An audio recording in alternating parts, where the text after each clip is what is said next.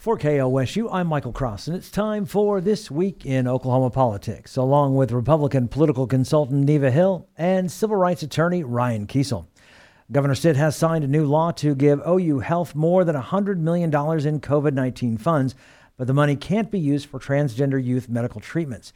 In a signing ceremony, Stitt also called on lawmakers to impose a statewide ban in the coming legislative session. Neva, do you think the legislature will follow through with the governor's request next year? Well, I don't know. I mean, first of all, a lot of things have to happen between now and then. We have an election. Uh, we'll have new legislators uh, that will be sworn in uh, in the mix. Uh, who knows? I mean, we could have a new governor. I mean, we just don't know all of the dynamics uh, at this point.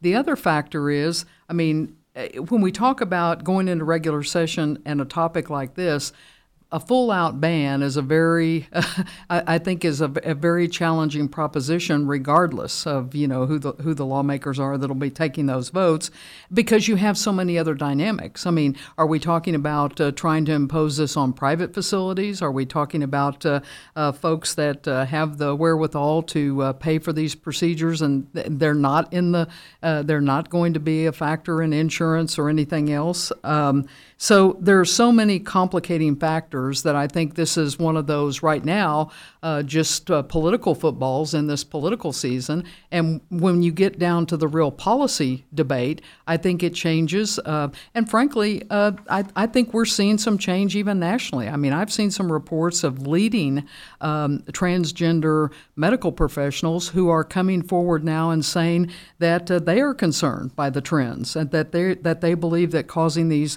uh, irreversible consequences uh, to a person that's perhaps not ready, a minor, uh, that there are some serious issues uh, in play there. So, this is a conversation we're going to be having for a long, long time, but I think uh, at this juncture, there's, in my mind, certainly more questions than answers. Ryan. Well, and I think that that conversation is best had among those medical professionals that you just mentioned. I mean, to the extent that there's any debate or argument over the efficacy of these gender affirming treatments, uh, you know, whether that's hormone blockers, whether that's, and then, you know, kind of all the way to the extreme, which I want to point out, you know, the extreme being uh, that, you know, gender reassignment surgery, you know, the state of Oklahoma, we're not doing that. I mean, that's in terms of like the University of Oklahoma Health uh, Science Center.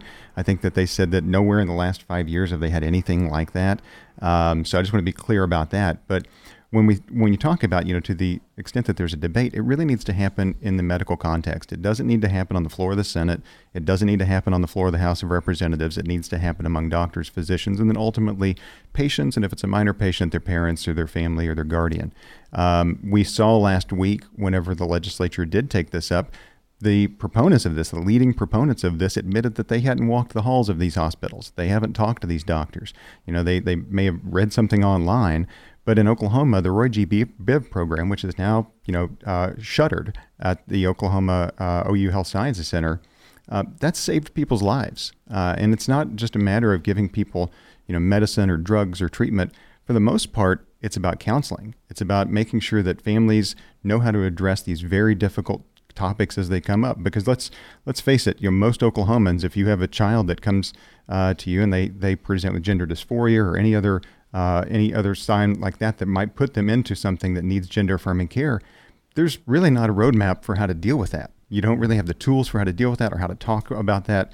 And so when you have these medical professionals that are able to work with these families, work with these uh, these patients, you get much better outcomes. And that's um, and you know maybe whenever they you know turn 18 or something, there's there's something else that happens, but having that treatment and those those counseling sessions whenever they're young and going through some of the most difficult stages of the life, anyways, uh, is just critical. And now the state of Oklahoma has done away with that. I agree with Neva. It is a much dif- different proposition in terms of the politics of passing a total outright ban but I don't doubt that we'll see it this legislative session. I know that there are several legislators that will bring uh, something like that. Now, whether it moves or not is really going to be up to leadership. But you know, when you take into account, I mean, the one thing that I would mention is the fact that when the governor signed this bill, earmarking this $108 million in the ARPA money, the federal stimulus funds, to the University of Oklahoma health system, you're talking about public dollars being allocated to a public institution. So the scrutiny and the conversation and the debate uh, from the lawmaker standpoint is certainly relevant, and I think uh, uh, that's very. I mean, we're talking about that versus all of the issues you just raised that are individual issues. But I mean, in the context of of uh, looking at this from a public policy standpoint, I think it is important for us to remember that we are talking about public tax money. But I don't think that that debate, because of the, the late minute, the last minute drop of this language in this bill, you know, most folks in Oklahoma had less than a week to even consider or, or talk about this or reach out to their lawmakers. You know, so I mean, even there, there was you know really strong debate in both chambers uh, and strong questions in both chambers. This wasn't fully vetted in the sense that you know the doctors at the Health Sciences Center were able to go and talk to lawmakers about what the Roy G. Biv program is. I don't, I don't know why I can't say that. The Roy G. Biv program is and, and uh, uh, what is or was. Um, that's uh, that didn't really happen. So I think that a, a total ban, you're going to see more physicians, more healthcare workers, more families talking to lawmakers about why this care is important. While legislators approved nearly $2 billion in COVID 19 pandemic funds, they failed to advance more than 95 million to the Department of Human Services. The money was supposed to go for child care services, food programs, and various programs for the effects of domestic violence. Ryan, what's the holdup here? Well, there seems to be a disagreement between the House and the Senate. There wasn't really clear what the disagreement was. I know that when I was out at the Capitol last week, uh, some of the lobbyists that represent these organizations uh, were were you know kind of shocked whenever they found out about it, but they seemed assured that um, this is going to happen during the next legislative session. So even though uh, those organizations would have you know, loved to have had that appropriation, you know it's it's always good to have a, a guarantee, you know, uh, you know, bill signed by the the governor and know that that money's coming. Um, I don't think anybody right now is, is really terribly worried that that uh, not going to happen whenever the legislature comes back in February. Now, you know, the wait, you know, the months in between, you know, receiving that, you know, that's that's unfortunate. But um, I wouldn't panic in terms of the fact that this money isn't going to be there. I think it will be there eventually. Neva. Well, I think uh, I, I, think logically speaking, you would think that uh, that money a will be there, b the the uh, lawmakers will appropriate it, and we are talking about not only this 95 million that didn't happen, but there's uh, uh, there's some additional money. the governor has vetoed a couple of bills. I mean, at least at this point. So there are dollars that are going to be on the table as they come back into session. And I think that fight, whether it's 200 million, 300 million, whatever the real number is when they get right down to it, uh, will be a fight because now you're down to something that they normally, those are the kind of dollars they fight over and appropriate all the time and have the battles over, not the billion dollars that, uh, that we've seen with this in, influx of ARPA money. That's a one time, as we've talked about, a rare one time opportunity to do some big things, which uh, certainly have been demonstrated in much of the uh, uh, much of what they've appropriated and, and put these dollars towards. So uh, it'll be fascinating to see. I think that this is where the slicing and dicing will come. That not necessarily all of the programs and all of the entities, the nonprofits and other things that were in this kind of in this mix in this $95 million package may or may not survive uh, round two next year, but uh, it certainly will be a, a, stimulating conversation. Well, and I think I think you know to that extent you're right. The the longer this sits out there, the more politics can play with it. Um, you know, Representative Blancett, who was you know one of the uh, folks that participated uh, and, and, invested a ton of time in these legislative committees that were deciding on how to spend this money. She said that she was, uh, I forget her exact words, but she said that she was saddened that uh, the appropriation to behavioral health and to healthcare services had been sullied by this last minute political stunt with uh, gender affirming care prohibitions in the state of Oklahoma. I think that the longer it sits out there, that you know it could become part of like some political give and take. It will ultimately, you know, my sense is that it's ultimately going to depend on what were these initial differences between the House and the Senate that kept this from moving forward last week, and can they resolve those? If they can resolve those, and you get this deal in ink, uh, you know, that's if I were working on that, that's what I'd try to do just as soon as possible, and that seems to be where they're uh, where the legislators are heading there. But you know, it's a long time between now and February. I well, will say that. Absolutely. And when you look at these, these are round numbers. I mean, you talk about 30 million for this and 300,000 for that and a million two for this and, uh, you know, 10 million for that. I mean, those are round numbers that these, uh, that these folks have come to lawmakers saying this is a program that's needed. These are services that are needed. This is something we want to do and can do. Uh, we just need the uh, appropriate uh, money to make it happen. So that's where the conversation, I think, goes from here. The Osage Nation Congress has passed a resolution calling on state lawmakers to repeal House Bill 1775, also known as the Critical Race Theory Ban. The proposal comes after a high school teacher raised concerns about assigning Killers of the Flower Moon to her students. The book deals with racial issues and might make students uncomfortable. So, Neva, do you think the resolution will have any impact on the legislature? I don't know. I mean, I think uh, certainly we have a situation where um, the continued question of is this bill too vague in its in the very nature of the bill, the language, uh, to be able to clearly uh, show teachers, educators, and others what to do and how to navigate this, I think that is something that the legislature, by and large, is already talking about revisiting next session. So I think, in light of that, I mean, the the big question to me, as I as I looked into uh, what the Osage Nation call was about, is they were asking other tribal leaders, they were asking others to join in and kind of uh, build a kind of a frontal assault, so to speak, in terms of uh, uh of this issue that they feel clearly passionately about and it'll be interesting to see how that conversation moves forward. And again, I think all of this we have to take somewhat step back and say we're in a political environment where every one of these issues are highly charged and have political ramifications. And uh, this is just another one I think that once again has been thrown on the table. Well, right. you know, I excuse me. I you know I think that uh, the the real one of the real stories here is that you have you're combining two of the most politically powerful forces in the state of Oklahoma tribal governments, and educators. And so, you know, I think that that is an important political dynamic that's going to change when the legislature adopted, passed, and the governor signed House Bill 1775. You know, tribes weren't necessarily out front on that. I mean, I, I don't want to, you know, I forget, I'm sure that they were opposed to it, but in terms of building a real political coalition meant to push back on it. I think that this is potentially a new development, and I think could change the politics out at the state capitol some this coming session. I do think that uh, they will be coming back to this issue and revisiting 1775. The, the vagueness uh, is definitely a problem.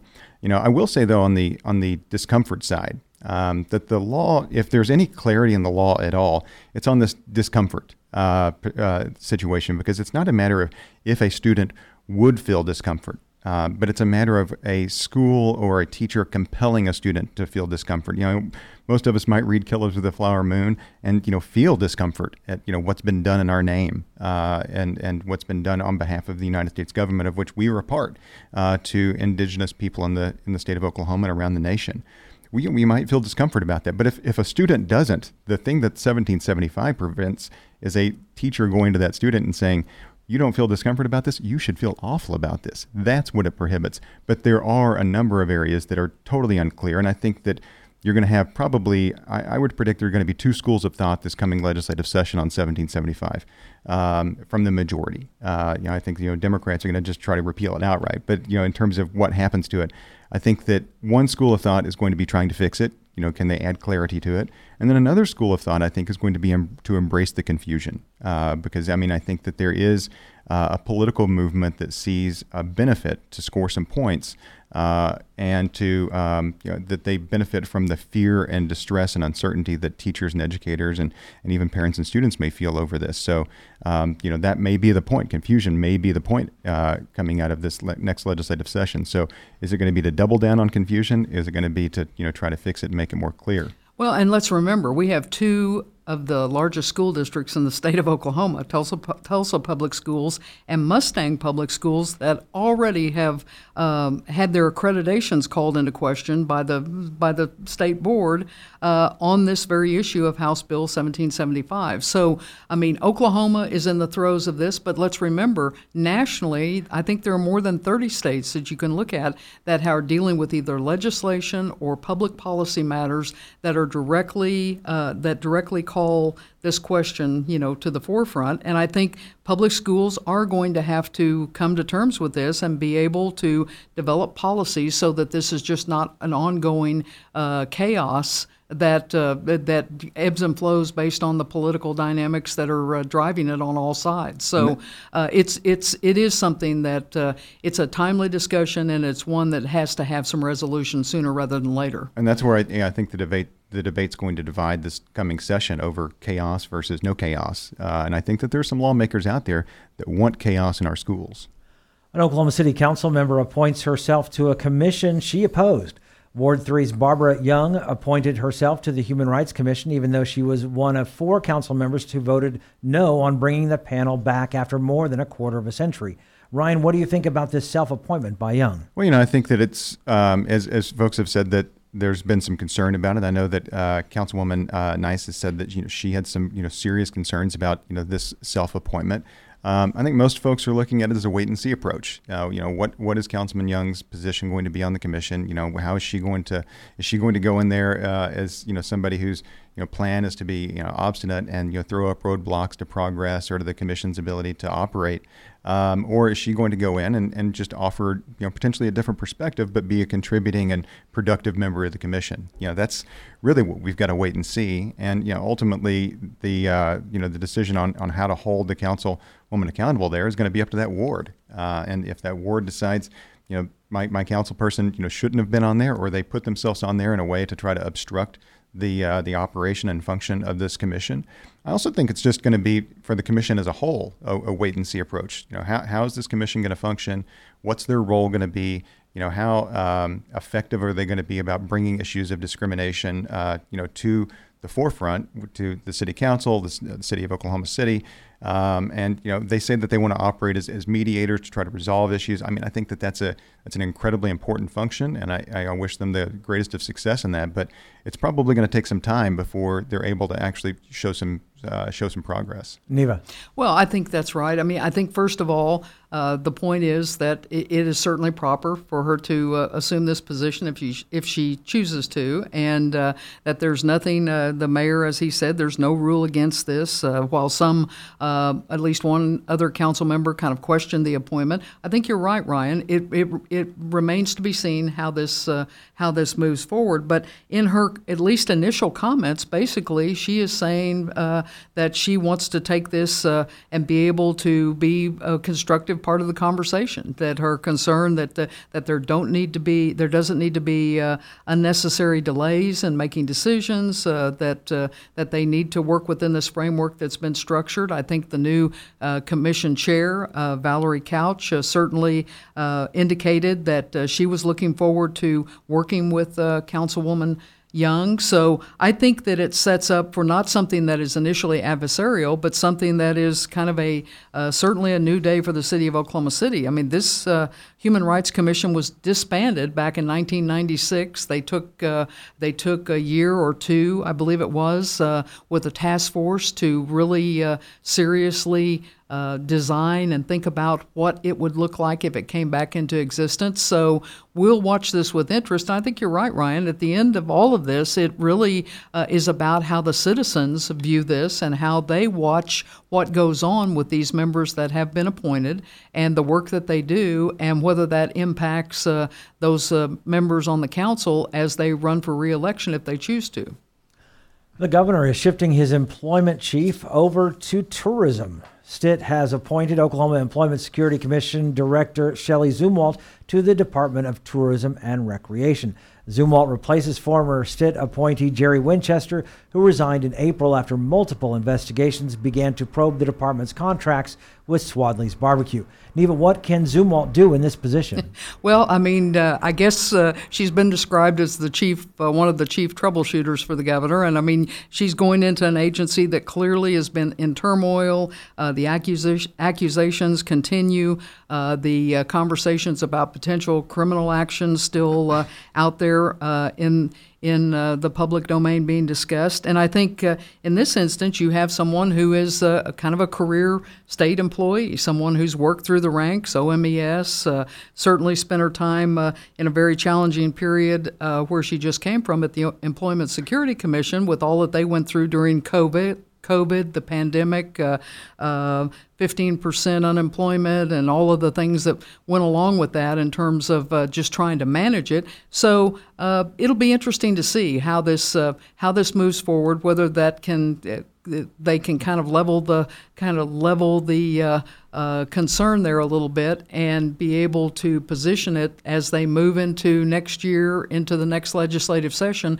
when again, lawmakers will be uh, very interested and have a lot of questions, I'm sure, as some of these investigations continue to move forward. Ryan. I think if there's an open records request for Shelley's email, you know, if the governor's emailing uh, her and saying, "Hey, I want you, to, I'm going to appoint you to do this," I, have got to think that her response is, "Gee, thanks." Uh, you know, that's uh, you know, this we're talking about a uh, a real public servant, somebody who's done over a decade of service to the state of Oklahoma.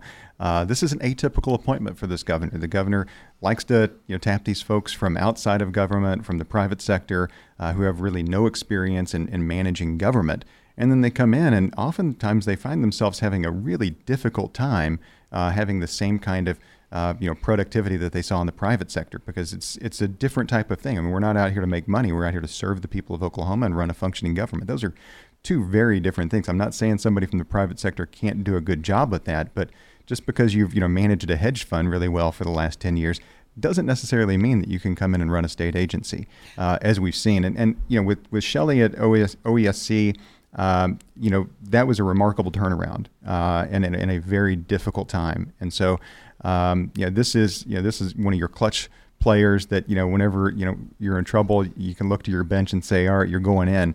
And I think the governor's lucky to have somebody that has state experience uh, and a record of turning around a state agency during a, a critical time.